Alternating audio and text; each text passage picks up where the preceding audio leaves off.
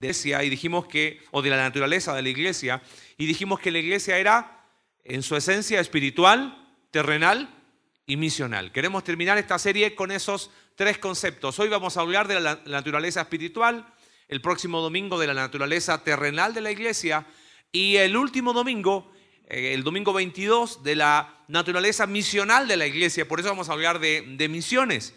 Y queremos, de alguna manera, estos domingos ha sido una especie de declaración de principios, de decir, mira, sobre esto vamos a crecer, sobre esto vamos a trabajar. Y te quiero compartir rápidamente así, esta es la idea central. Hoy te pido que te pongas el cinturón de seguridad porque vamos a ir un poquito rápido. Si tienes tu Biblia ahí, ábrela, si no tu celular en Segunda de Corintios. Y la idea que quiero compartir contigo es que la naturaleza espiritual de la iglesia demanda de sus miembros una perspectiva espiritual de la vida. Repito otra vez, la naturaleza espiritual de la iglesia demanda de sus miembros una perspectiva espiritual de la vida. Vamos a orar. Señor, te pedimos en esta mañana que puedas hablar a nuestras vidas. Señor, que, que tu palabra pueda suplir esas necesidades que solamente tú sabes. Gracias, Señor, porque por más que uno se prepare, eres tú hablando a través de tu palabra y supliendo las necesidades conforme a tu Espíritu Santo. Señor, lo que nosotros no sabemos, tú sí lo sabes. Te pido que hables a nuestras vidas en esta mañana. Lo necesitamos en el nombre de Jesús. Si hablamos de que nuestra naturaleza es espiritual, ¿qué significa eso? La naturaleza espiritual de la iglesia demanda de nosotros, de sus miembros, de tu persona y de mi persona, de cada uno de nosotros, una perspectiva espiritual de la vida. Ahora, tenemos un problema. Cuando hablamos de ser espiritual, yo estoy seguro que cada uno tendría una definición diferente de qué significa ser espiritual. Entonces me gustaría echarte abajo algunas ideas para que nos pongamos de acuerdo de qué hablamos o, de qué estamos haciendo referencia cuando hablamos de ser espiritual. Bueno, te quiero presentar a tres amigos míos que muchas veces nosotros confundimos con, ah, eso es ser espiritual, cuando en realidad no es así. Bueno, el primero de ellos es Don Bueno. ¿Alguien conoce a Don Bueno? ¿No? Don Bueno es el moralista. Don Bueno es aquel que eh, dice, sí, eh, eh, yo quiero ser espiritual. ¿Qué son las cosas que tengo que hacer para ser una, una buena persona? Generalmente, don bueno, obviamente se cree bueno, ¿no? Y encuentra superficial a todas las demás personas, ¿no? tú le sacas un tema y, hoy no vas a hablar de Biblia, oh, qué superficial. Yo soy, soy espiritual, soy don bueno, ¿no? Eh, tú les preguntas, oye, eh, ¿y hay áreas en tu vida que debes crecer? Y esa persona que te dice, sí. Y tú les preguntas, ¿cuáles? Mm, bueno, algunas, ¿no? El don bueno me hace recordar al joven rico. ¿Te acuerdas? Cuando le dijo, maestro bueno. Jesús le dijo, ¿por qué me dices bueno si solo hay uno? Los mandamientos conoces, todo esto guardado, eh, te estaba contradiciendo. Estaba diciendo que él era Sí, Dios es bueno, yo también. Sabes, ser moralista no es ser espiritual. Cumplir ciertas reglas de conducta no te hace espiritual. Ah, yo soy cristiano, hay un montón de cosas que no hago porque soy don bueno o doña buena. Eso no es ser espiritual. Claro que ser espiritual incluye ser bueno, pero en realidad, ¿quién es bueno? Solo Dios. ¿No? Así es que si tú crees que eso es ser espiritual, elimínalo de tu mente. El segundo amigo que te quiero mostrar es el activista, ¿no? El hombre orquesta. Él iguala actividad o iguala espiritualidad a actividad. Está en todo y, y ve la iglesia y él, mientras más ministerios esté involucrado, más espiritual, mientras más cosas haga, el lunes la reunión de hombres, el martes la femenil, miércoles oración, jueves estudio, viernes familiar, sábado jóvenes, tiene 80 años sigue viniendo a la reunión de jóvenes, domingo porque para él mientras más actividades, más espiritual es. Claro que tienen su lugar las actividades, pero el activismo no es igual a espiritualidad. Así como don bueno no significa que es espiritual, el activista tampoco. Y el último que a veces uno tiene la idea es el espiritualoide, ¿no? ¿Quién es ese? Ah, hay que ser espiritual, ok. Y te sacan hasta versículos, te dicen, estad quietos y conoced. Yo estoy quieto, no me involucro, no me disipulo, no estoy en grupo, no voy a los talleres, no vengo a la iglesia, porque hay que estar quieto, ¿ok? Entonces me quedo en casa y lo escucho desde allá, total. lo espiritual es lo importante. Eh, ese tampoco, no nos lleva a ninguna parte, porque eh, ese se cae del otro lado, ¿no? El activista se cae de un lado, el espiritualoide se cae del otro lado. Bueno, si la naturaleza espiritual de la iglesia demanda de sus miembros una perspectiva espiritual, ¿qué es ser espiritual? ¿Qué significa ser alguien espiritual? ¿Sabes? El apóstol Pablo fue un hombre espiritual y tuvo un enfoque espiritual de la vida. Si tú ves su vida, eh, uno dice, este tipo fue un tipo espiritual.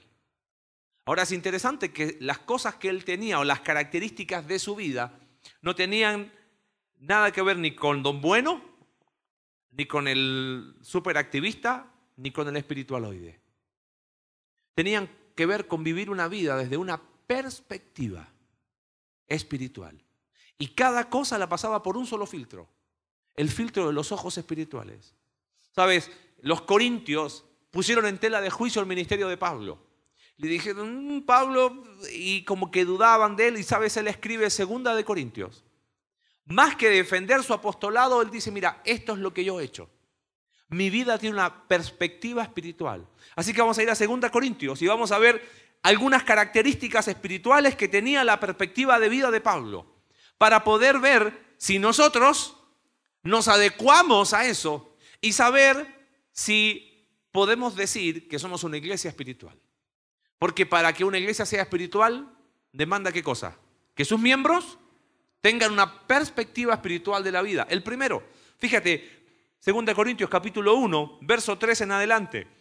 Bendito sea el Dios y Padre de nuestro Señor Jesucristo, Padre de misericordia y Dios de toda consolación, el cual nos consuela en todas nuestras tribulaciones, para que podamos también nosotros consolar a los que están en cualquier tribulación por medio de la consolación con que nosotros somos consolados, porque de la manera que abundan en nosotros las aflicciones de Cristo, así abunda también por el mismo Cristo nuestra consolación. ¿Sabes qué es eso? Primer característica de una perspectiva espiritual, discipulado. Dice, otra vez me salió la sopa, ¿no? ¿Hasta cuándo van a seguir hablando de discipulado? Pero fíjate lo que dice Pablo. Dice, bendito el Dios que nos consuela a nosotros para que con la consolación que hemos recibido de parte de Dios, ¿qué hagamos con eso? ¿Consolemos a quién? A otros. ¿Y cómo se llama eso? Dice llama discipulado, así que no voy a repetir más de lo mismo. Pero si quieres ser o quieres dar pasos prácticos para una vida espiritual, vamos a insistir con lo que hemos insistido todos estos domingos. Se parte de un discipulado. Apoya a alguien. Necesito, yo necesito ser discipulado. Súmate a un grupo. Necesito seguir creciendo. Pero es interesante, Pablo habla en términos de consolación, pero fíjate que dice, no dice con mi experiencia voy a ayudar a otros. No dice con mi sabiduría voy a ayudar a otros. En lo que a mí me parece voy a ayudar a otros, sino con la consolación que he recibido de parte de Dios. Con esa consolación con que yo fui consolado, voy a poder ayudar a otros. Y eso es discipulado. Iglesia, si vamos a ser una iglesia espiritual, tenemos que insistir en este primer elemento. ¿Cuántos capítulos tiene 2 Corintios? 12. Bueno, 13. Tómese el cinturón. Seguimos. Capítulo 2. No se preocupe que voy a respetar el tiempo. ¿Cuál es la primera característica entonces de una iglesia espiritual? Discipulado. Así que te lo vuelvo a insistir y te vuelvo a repetir. Eh, un pastor decía, cuando yo escucho a alguien que dice, sí, yo fui discipulado hace muchos años atrás, algo pasado y terminado, este pastor decía, esa persona está muerta. ¿Y por qué? Y porque el discipulado ¿cuándo termina? ¿Cuándo yo puedo decir ya no necesito crecer más? Bueno, discipulado, segundo, fíjate, segundo, eh, capítulo 2, verso 5. Dice, pero si alguno me ha causado tristeza, no me la ha causado a mí solo, sino en cierto modo por no exagerar a todos vosotros. Le basta a tal persona esta reprensión hecha por muchos. Así que al contrario, vosotros más bien debéis perdonarle y consolarle, para que no sea consumido de demasiada tristeza. Por lo cual os ruego que confirméis el amor para con él. Porque también para este fin os escribí, para tener la prueba de si vosotros sois obedientes en todo. Y al que vosotros perdonáis, yo también. Porque también yo lo he perdonado. Si algo he perdonado, por vosotros lo he hecho en presencia de Cristo, para que Satanás no gane ventaja alguna sobre nosotros, pues no ignoramos sus maquinaciones. ¿Escuchaste alguna vez ese último versículo? Que Satanás no gane ventaja alguno, no ignoramos sus maquinaciones. ¿Te diste cuenta cuál es el contexto de ese versículo? Bueno, ¿quién es esa persona que Pablo dice, eh, le basta a tal persona esta reprensión? Pero a ustedes, ¿qué tienen que hacer ahora? Confirmen el amor para con él y perdónenle como yo también le he perdonado. Todo indica que a quién hace Pablo referencia acá es la persona que Pablo escribe en Primera de Corintios capítulo 5. ¿Sabe quién era? No se sabe el nombre, pero ese hombre se había metido con su madrastra. Y Pablo dice en Primera Corintios, hay un pecado que ni aun los gentiles hacen. El hombre que se ha metido con la mujer de su padre. Y lo más triste era el versículo 2, dice, y vosotros estáis envanecidos. O sea, tenían el elefante dentro de la habitación y nadie decía nada. ¿No? Ah, no. Señor, te amamos. ¡Uh! todo, toda la ciudad en Corinto sabía que en aquella iglesia había un hombre que estaba metiendo con su madrastra. Ahora, reciben la carta en Primera Corintios y ¿qué hicieron? Fuera con el tal hasta que ese no se arrepienta, no tiene lugar con nosotros. Resulta que esa persona sí se había arrepentido. ¿Y sabes qué había hecho la iglesia? Le había dado la espalda. Entonces Pablo tiene que escribir en 2 Corintios y les dice, le basta a tal persona esta reprensión hecha por muchos. Así que más bien perdónenle y consólenle. O sea, al principio estaban así. No, no hay problema, está todo bien. Cuando Pablo les dice, hey, reaccionen, hay un pecado que ni aun entre los gentiles se hace y ustedes no hacen nada. Y ahora que habían hecho, prácticamente lo habían linchado, ¿no? Y ya ahí estaba diciendo, ya, eh, me arrepentí, quiero cambio, quiero una oportunidad, y no se la estaban dando. ¿Sabes? Si discipulado la primera característica, restauración es la segunda característica de una iglesia espiritual. La falta de perdón es quizás una característica o un indicio de que las cosas no están bien espiritualmente. Y no estoy diciendo con eso que eh, dos personas que tienen un, quiebre, eh, sí o sí el perdón implica que después son los dos mejores amigos, ¿no? Y como, ah, aquí no ha pasado nada. No, hay situaciones en las cuales lamentablemente a causa del pecado se quiebran ciertas cosas. Pero eso no niega nunca el perdón y la restauración. Porque al final la falta de perdón esclaviza a quién? Al que no perdona. Y lo más triste es el versículo 11. ¿A quién le estamos dando ventaja si como iglesia no practicamos la restauración? Al enemigo. A veces pensamos que el enemigo está en las cosas sobrenaturales. y se movió y se cortó la luz y cayeron piedras. El enemigo nos está molestando. No, ¿sabes cuando nos El enemigo gana ventaja. Cuando vivimos con falta de perdón en nuestro corazón. Cuando Pablo dice en Efesios capítulo 6 que nuestra lucha es contra potestades, contra principados, no lo dice para que vayamos revoleando un saco expulsando demonios. ¿Sabes para qué lo dice? Para que seamos capaces de perdonar. Porque si no lo hacemos, Satanás gana ventaja sobre nosotros.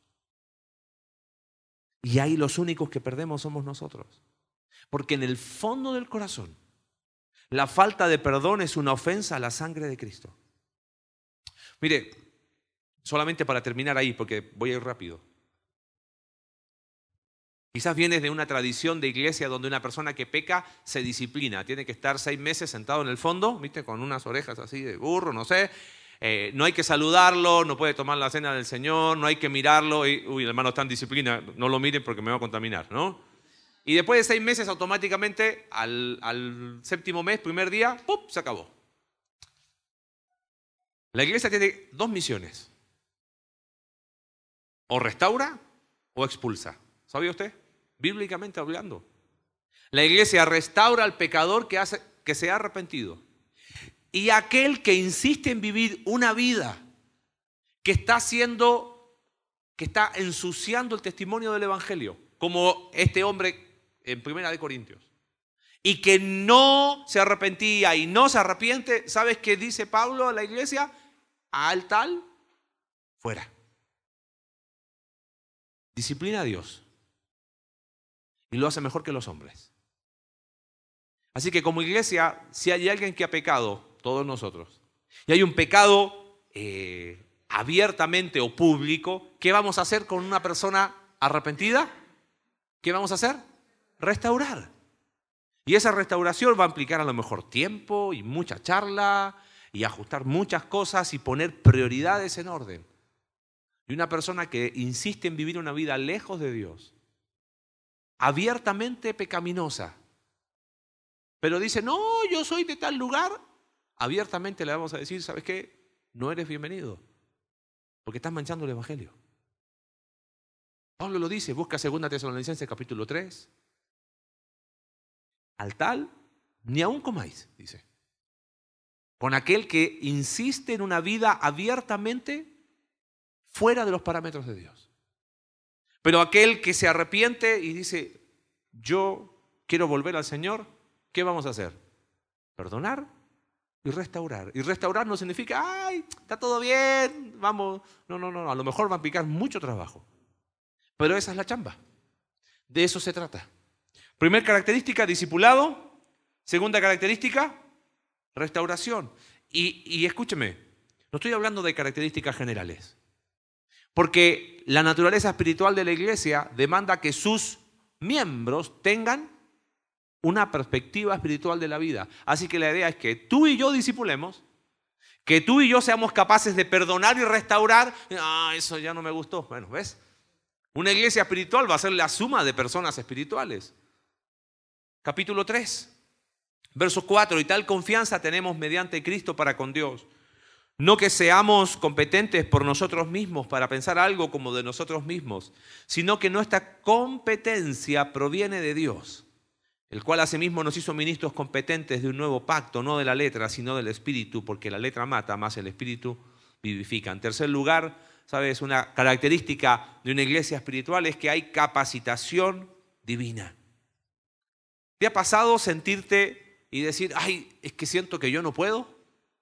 Bueno, cuando tú dices yo no puedo, hemos hablado de discipulado, ¿correcto?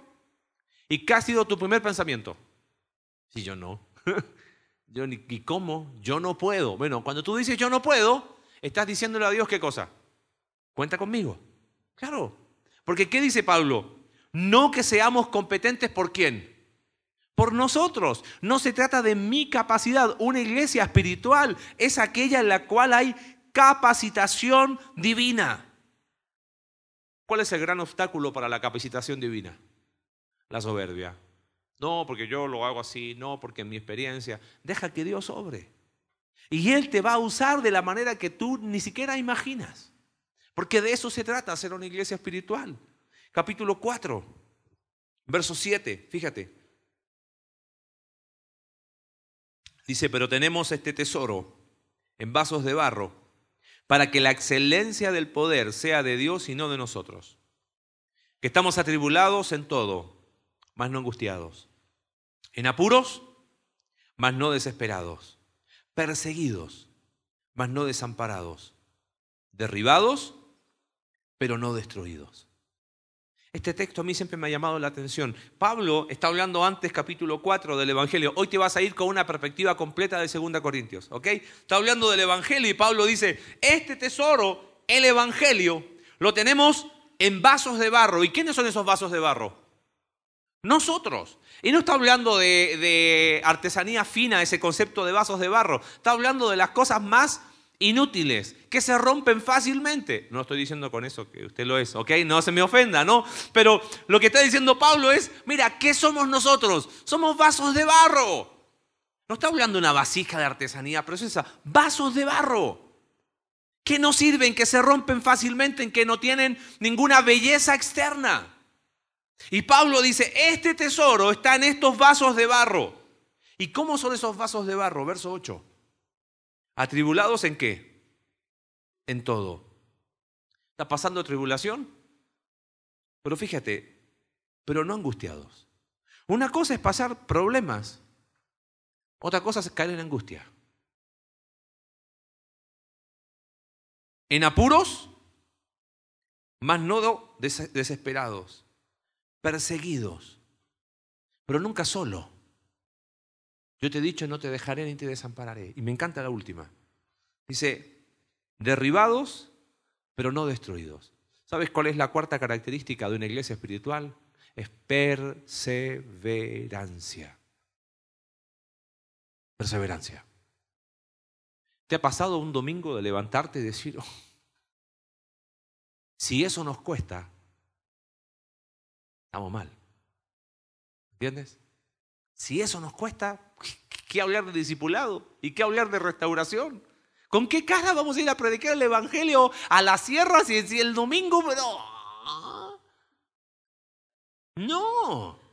Ahora, rasquemos un poquito más. A veces los problemas nos tienen en el suelo, ¿correcto? Una iglesia espiritual entiende que vive en una dimensión espiritual. Creo que pocas cosas dan más, eh, ¿cómo diría? De pocas cosas más se ríe el diablo que de ver un hijo de Dios en el suelo. ¿Me entiendes?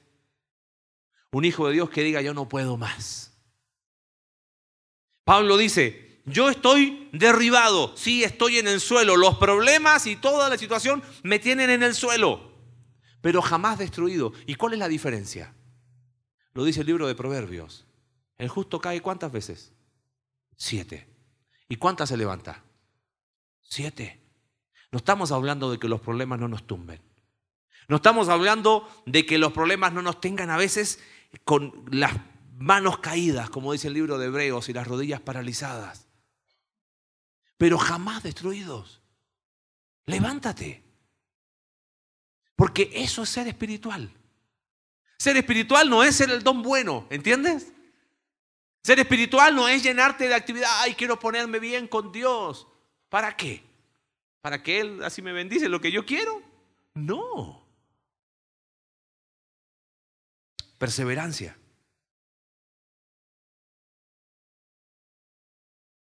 Fíjate, verso 18 del mismo capítulo 4, no mirando nosotros las cosas que se ven, sino las que no se ven.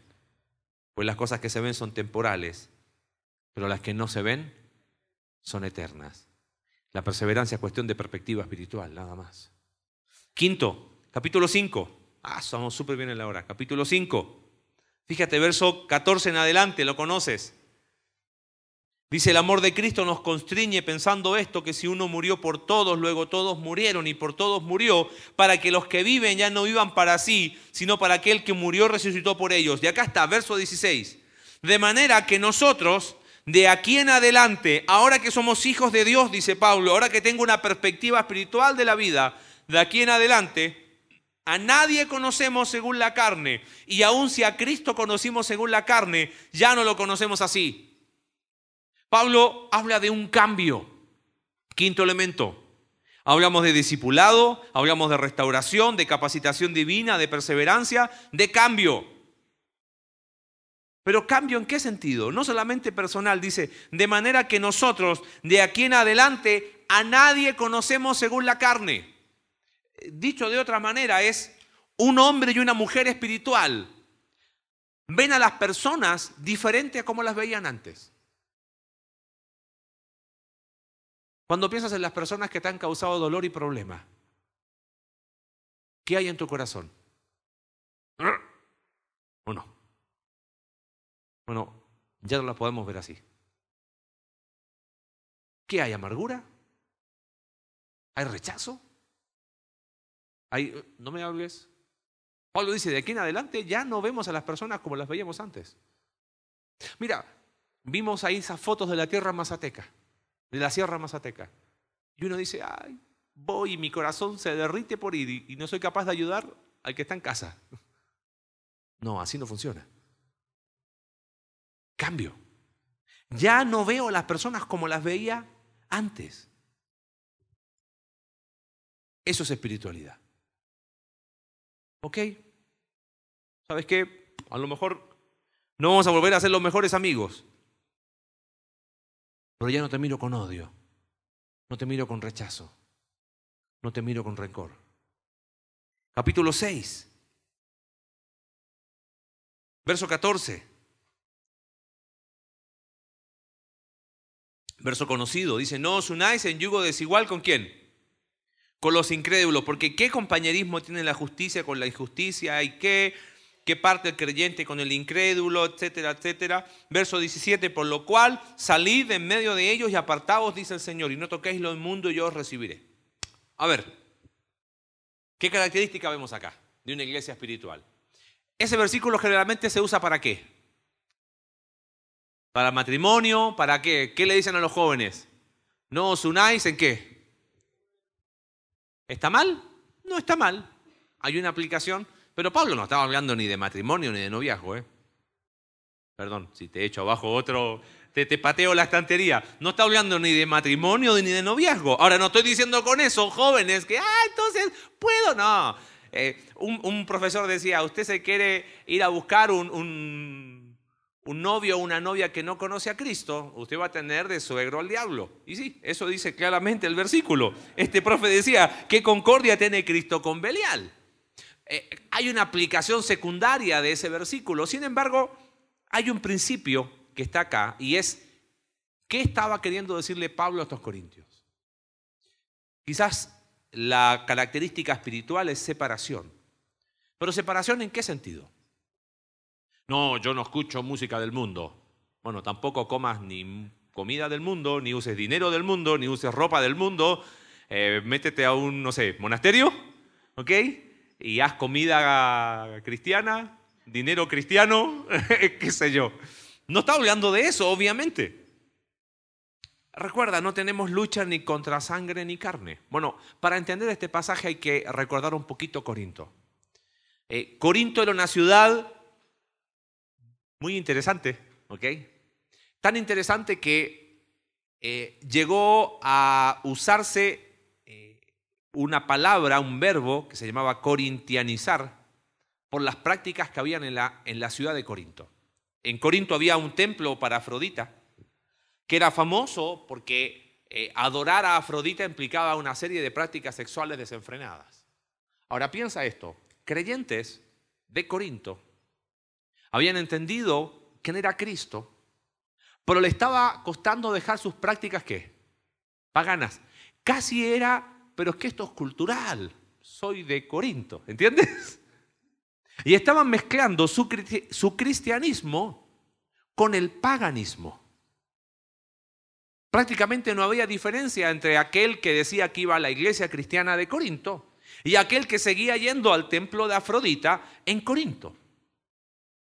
Lo que está diciendo Pablo acá cuando habla de no os unáis en yugo, salid de en medio de ellos, fíjate capítulo 7, verso 1. Así que, amados, puesto que tenemos tales promesas, limpiémonos de toda contaminación de carne y de espíritu, perfeccionando la santidad en el temor del Señor.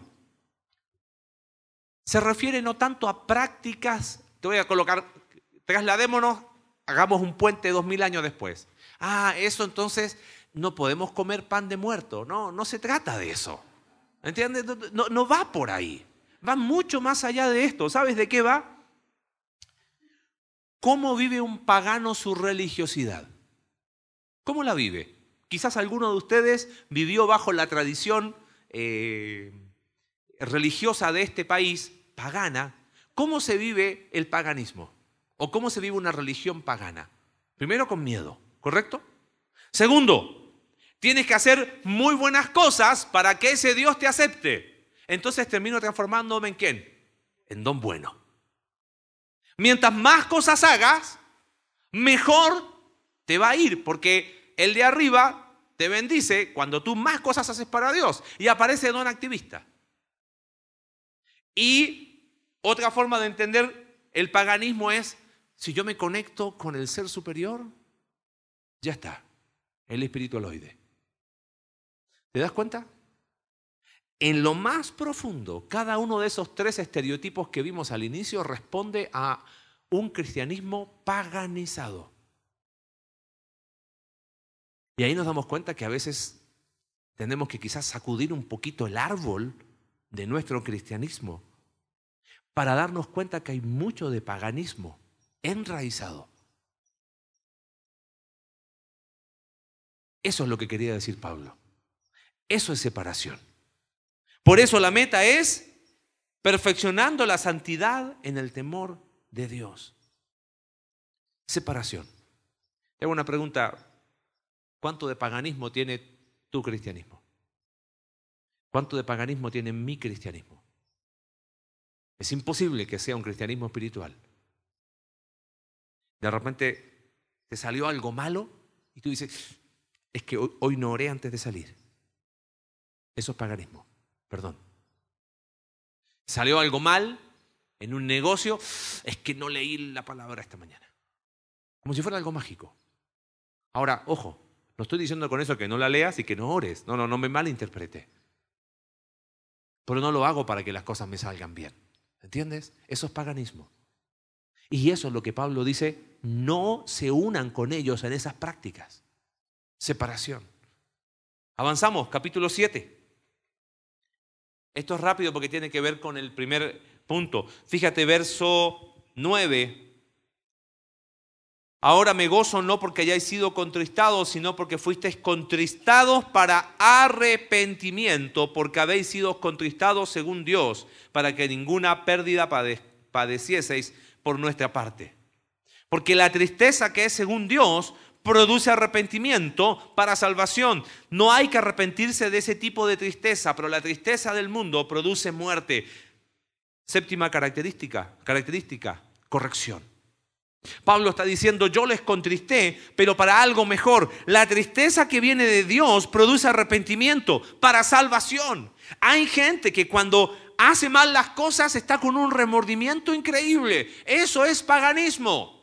Eso no es ser espiritual. No, y mira cómo lloran. Eh, los actores y las actrices lloran mucho en la televisión. Lágrimas no significan nada.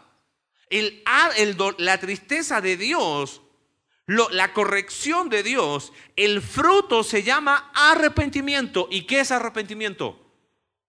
Cambio de vida. Arrepentimiento es, si yo voy en esa dirección, bueno, voy a ir por ahí, pero un poquito más lento. No, eso no es arrepentimiento. Voy a ir, pero por una ruta diferente. Arrepentimiento es decidir no vivir más esa vida para vivir una vida totalmente distinta. Hablando a veces con personas escucho cómo me gustaría volver a ser el de antes. Yo digo, ¿dónde viste eso en la escritura? Arrepentimiento es un cambio para que Él haga en ti lo que quizás nunca permitiste que Él hiciera. Corrección. Capítulo 8 y 9. Ahí lo junté para avanzar rápido. ¿ok? Verso 1, asimismo, hermanos, os hacemos saber la gracia de Dios que se ha dado a las iglesias de Macedonia que en grande prueba de tribulación, la abundancia de su gozo y su profunda pobreza abundaron en riquezas de su generosidad. Doy testimonio de que con agrado han dado conforme a sus fuerzas y aún más allá de sus fuerzas, pidiéndonos con muchos ruegos que les concediésemos el privilegio de participar en este servicio a los santos, y no como lo esperábamos, sino que asimismo se dieron primeramente al Señor y luego a nosotros por la voluntad de Dios de manera que exhortamos a Tito para que tal como comenzó antes, asimismo acabe también entre vosotros esta obra de gracia.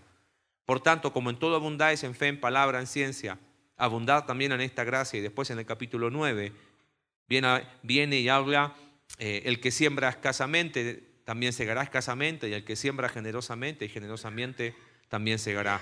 Octava característica, una iglesia espiritual es una iglesia que muestra colaboración. Tengo que hablar de algo incómodo. ¿El dinero es algo espiritual? ¿El dinero es algo espiritual? ¿Es malo el dinero? Sí, qué malo es. Bueno, no se preocupe. Si es tan malo, démelo, yo se lo cuido, sin ningún problema. Si tú crees que el, dinero tiene demonios, también te lo guardamos acá, sin ningún problema. Sabes que el dinero es mucho más espiritual de lo que tú crees. Pocas cosas marcan mejor la temperatura espiritual de una persona que su compromiso financiero con la obra de Dios. No tengo pelos en la lengua en decirlo. Ya pasaron dos años y medio. Siempre me frené a hablar de estos temas. Hay que hablarlo. Una iglesia espiritual. Pablo dice, Corintios, vean a los de Macedonia. Eran pobres y de su pobreza dieron mucho más que ustedes.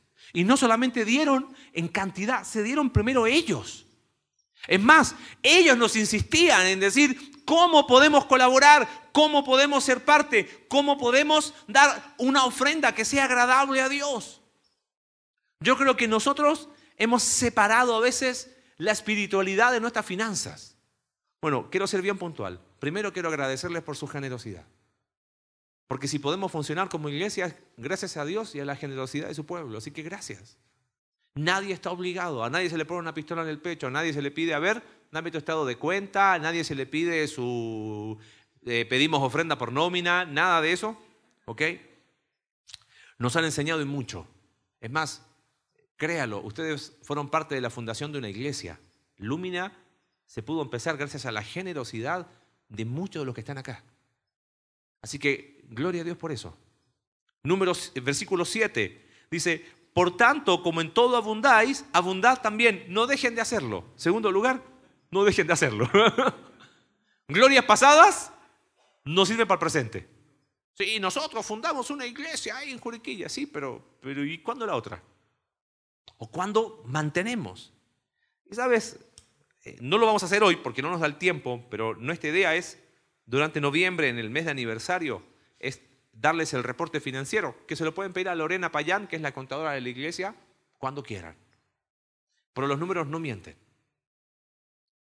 Gracias a Dios este año un hermano de la iglesia decidió hacer un donativo importante mes a mes.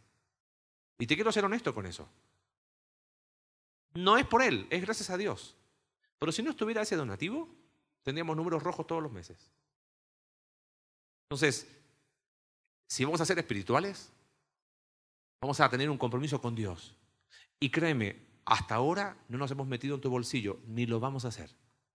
Por eso, gracias a Dios, eh, los pastores que sirven en esta iglesia, además del trabajo espiritual que hacen, tienen su chamba. A veces hay más, a veces hay menos. Pero hay que chambear, porque hay dos manos para trabajar. Porque esa es la manera que tiene Dios. Pero también la manera es ser espirituales de esa forma.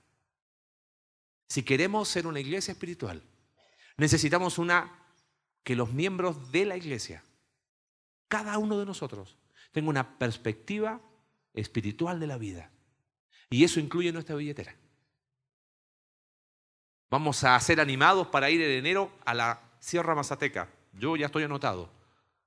No podemos ir con las manos vacías. Tampoco podemos ir a expensas. Bueno, este mes no pagamos la renta porque vamos a ir a la tierra Mazateca. ¡Uh! ¡Gloria a Dios! No. No se trata de eso. Mira, sí estoy bien de tiempo. Voy a ir rápido los últimos dos. Servimos cinco años en una iglesia en Argentina que para nosotros fue una lección increíble. Estaba en el barrio quizás más pobre de Buenos Aires, o uno de los barrios más pobres de Buenos Aires. Pero yo aún recuerdo aquel día en que como iglesia hicimos un compromiso de decir, Señor, vamos a hacer una iglesia que te honre en todas las áreas. Y aprendimos un principio. Que la única forma de crecer puertas adentro, ser generoso, es ser generoso puertas afuera. Y empezamos a ver dónde poder ayudar, misioneros en otro lugar, personas que están sirviendo en otro lugar. Tengo de compañero, yo estoy estudiando, sigo estudiando algo por ahí, tengo un compañero mexicano que está en China. Y me compartía, no puede decir públicamente en qué lugar está, se tiene que cambiar de domicilio constantemente. ¿Por qué no empezar a orar por él? Se llama Jonathan. ¿Por qué no decirle, hey, ¿cómo podemos ser parte de lo que Dios está haciendo en China? Pero no podemos apoyar allá sin dejar de hacerlo acá. Pero nuestra visión espiritual de nuestras finanzas va a crecer cuando veamos que Dios nos ha dado mucho más de lo que nosotros pensamos. Muchísimo más. Capítulo 10. Fíjate verso 3. Pues aunque andamos en la carne, vivimos en este mundo, dice, no militamos, no peleamos según la carne, porque las armas de nuestra milicia no son carnales, sino son poderosas en Dios para la destrucción de fortalezas. ¿Sabes qué? La novena característica de una iglesia espiritual es que entiende que está en una guerra espiritual. Y déjame aclararte esto, ¿eh? ¡Ey, pero pastor! No estoy diciendo a esa guerra espiritual que hablan ciertos charlatanes por ahí, ¿ok?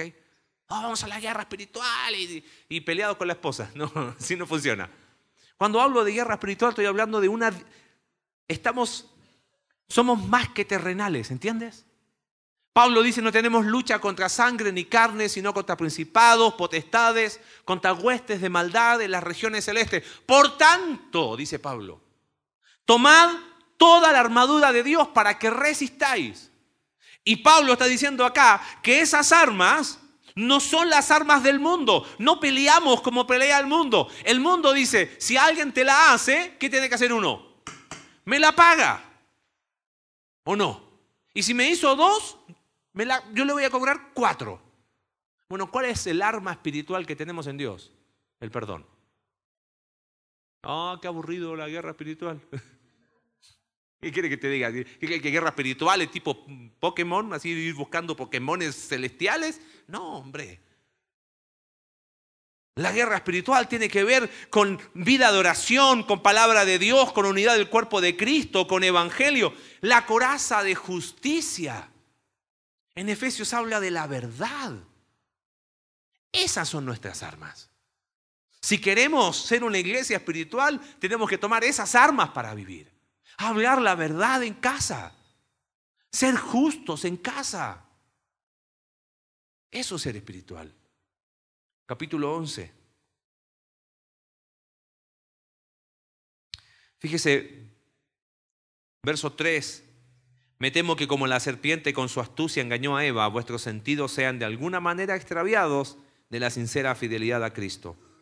Y Pablo dice, porque si ven alguno predicando a otro Jesús que el que hemos predicado, o si recibís otro espíritu del que habéis recibido, u otro evangelio que el que habéis aceptado, ah, ustedes lo toleran bien. Entonces Pablo tiene que decir abajo, verso 13, estos son falsos apóstoles, obreros fraudulentos que se disfrazan como apóstoles de Cristo. Y no es maravilla, porque el mismo Satanás se disfraza como ángel de luz. Así que no es extraño si también sus ministros se disfrazan como ministros de justicia, cuyo fin será conforme a sus obras. Una iglesia espiritual, ¿sabes qué más tiene? Tiene discernimiento espiritual.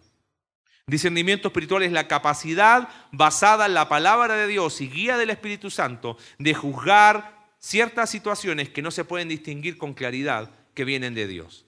Te lo dijo con manera, de manera más práctica, Eres libre de escuchar lo que quieras en tu casa. Pero no porque diga Dios y use la Biblia significa que viene de parte de Dios. ¿Entiendes? Pablo dice claramente, ten discernimiento. Y le dice, ah, usted, viene otro predicando otro evangelio. Ay, ustedes lo reciben como si nada.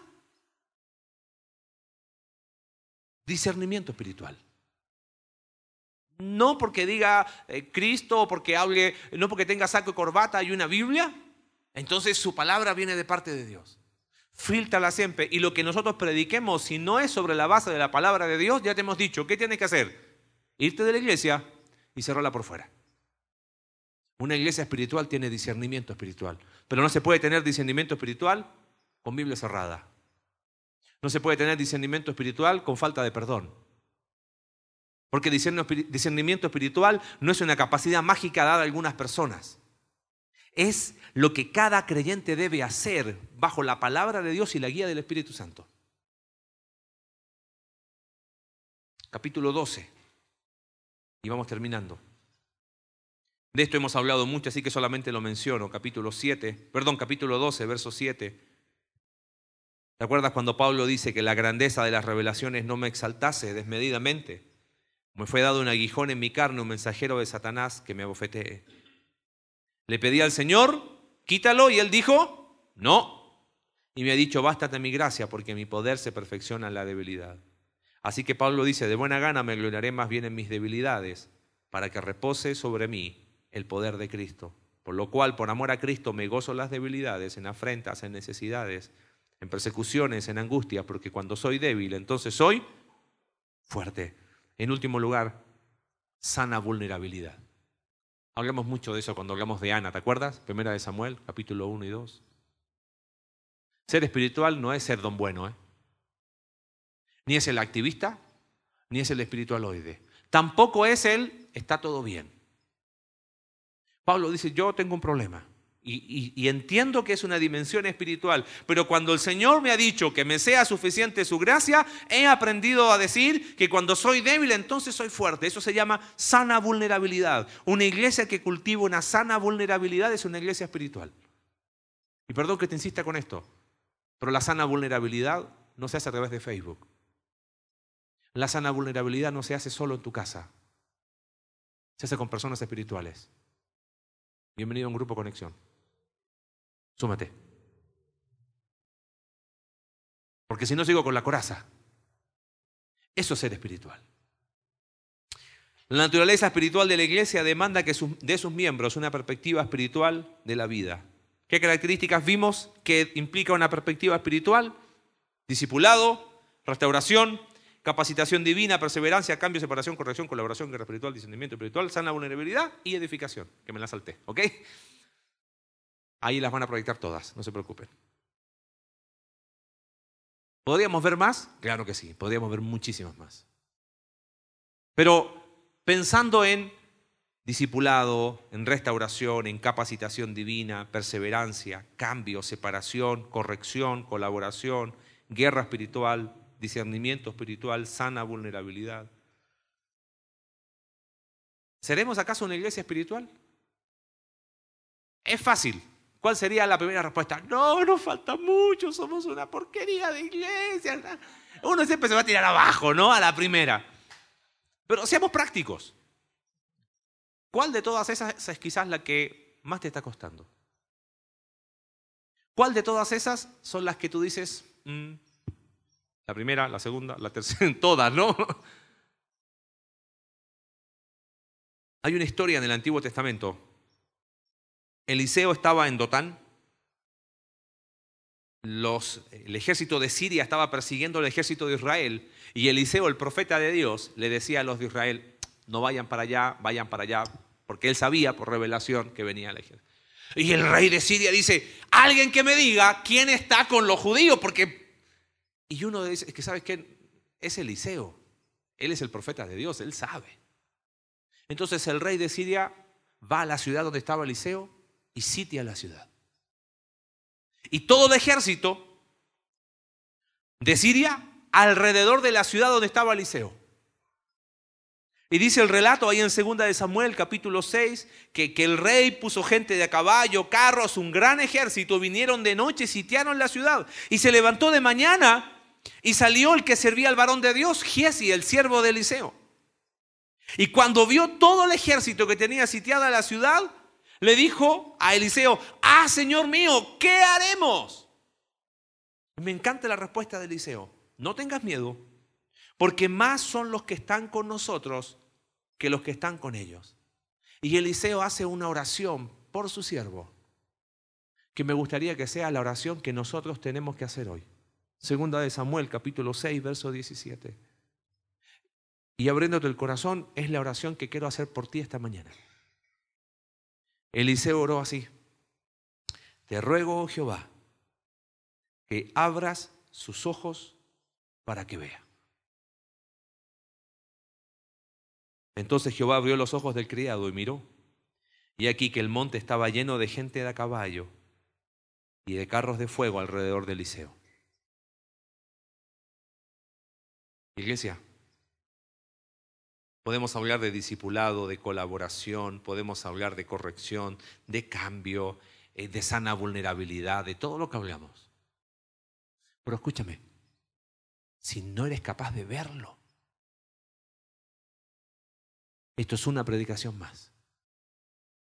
Si no eres capaz de verlo como una necesidad de decir, yo quiero ser esa persona espiritual, mi oración por ti esta mañana es, Señor, te ruego por ellos que abra sus ojos para que vean. Que ser espiritual implica discipular. Que ser espiritual implica perdonar. Que ser espiritual implica que Dios me capacita. Que ser espiritual implica que persevero y que sí estoy derribado, pero jamás destruido y como hijo de Dios me levanto por su gracia. Que ser espiritual implica cambio. Que ser espiritual implica no vivir un cristianismo mezclado con paganismo. Ser espiritual implica aceptar la corrección de Dios. Ser espiritual significa que se refleja también en mis finanzas.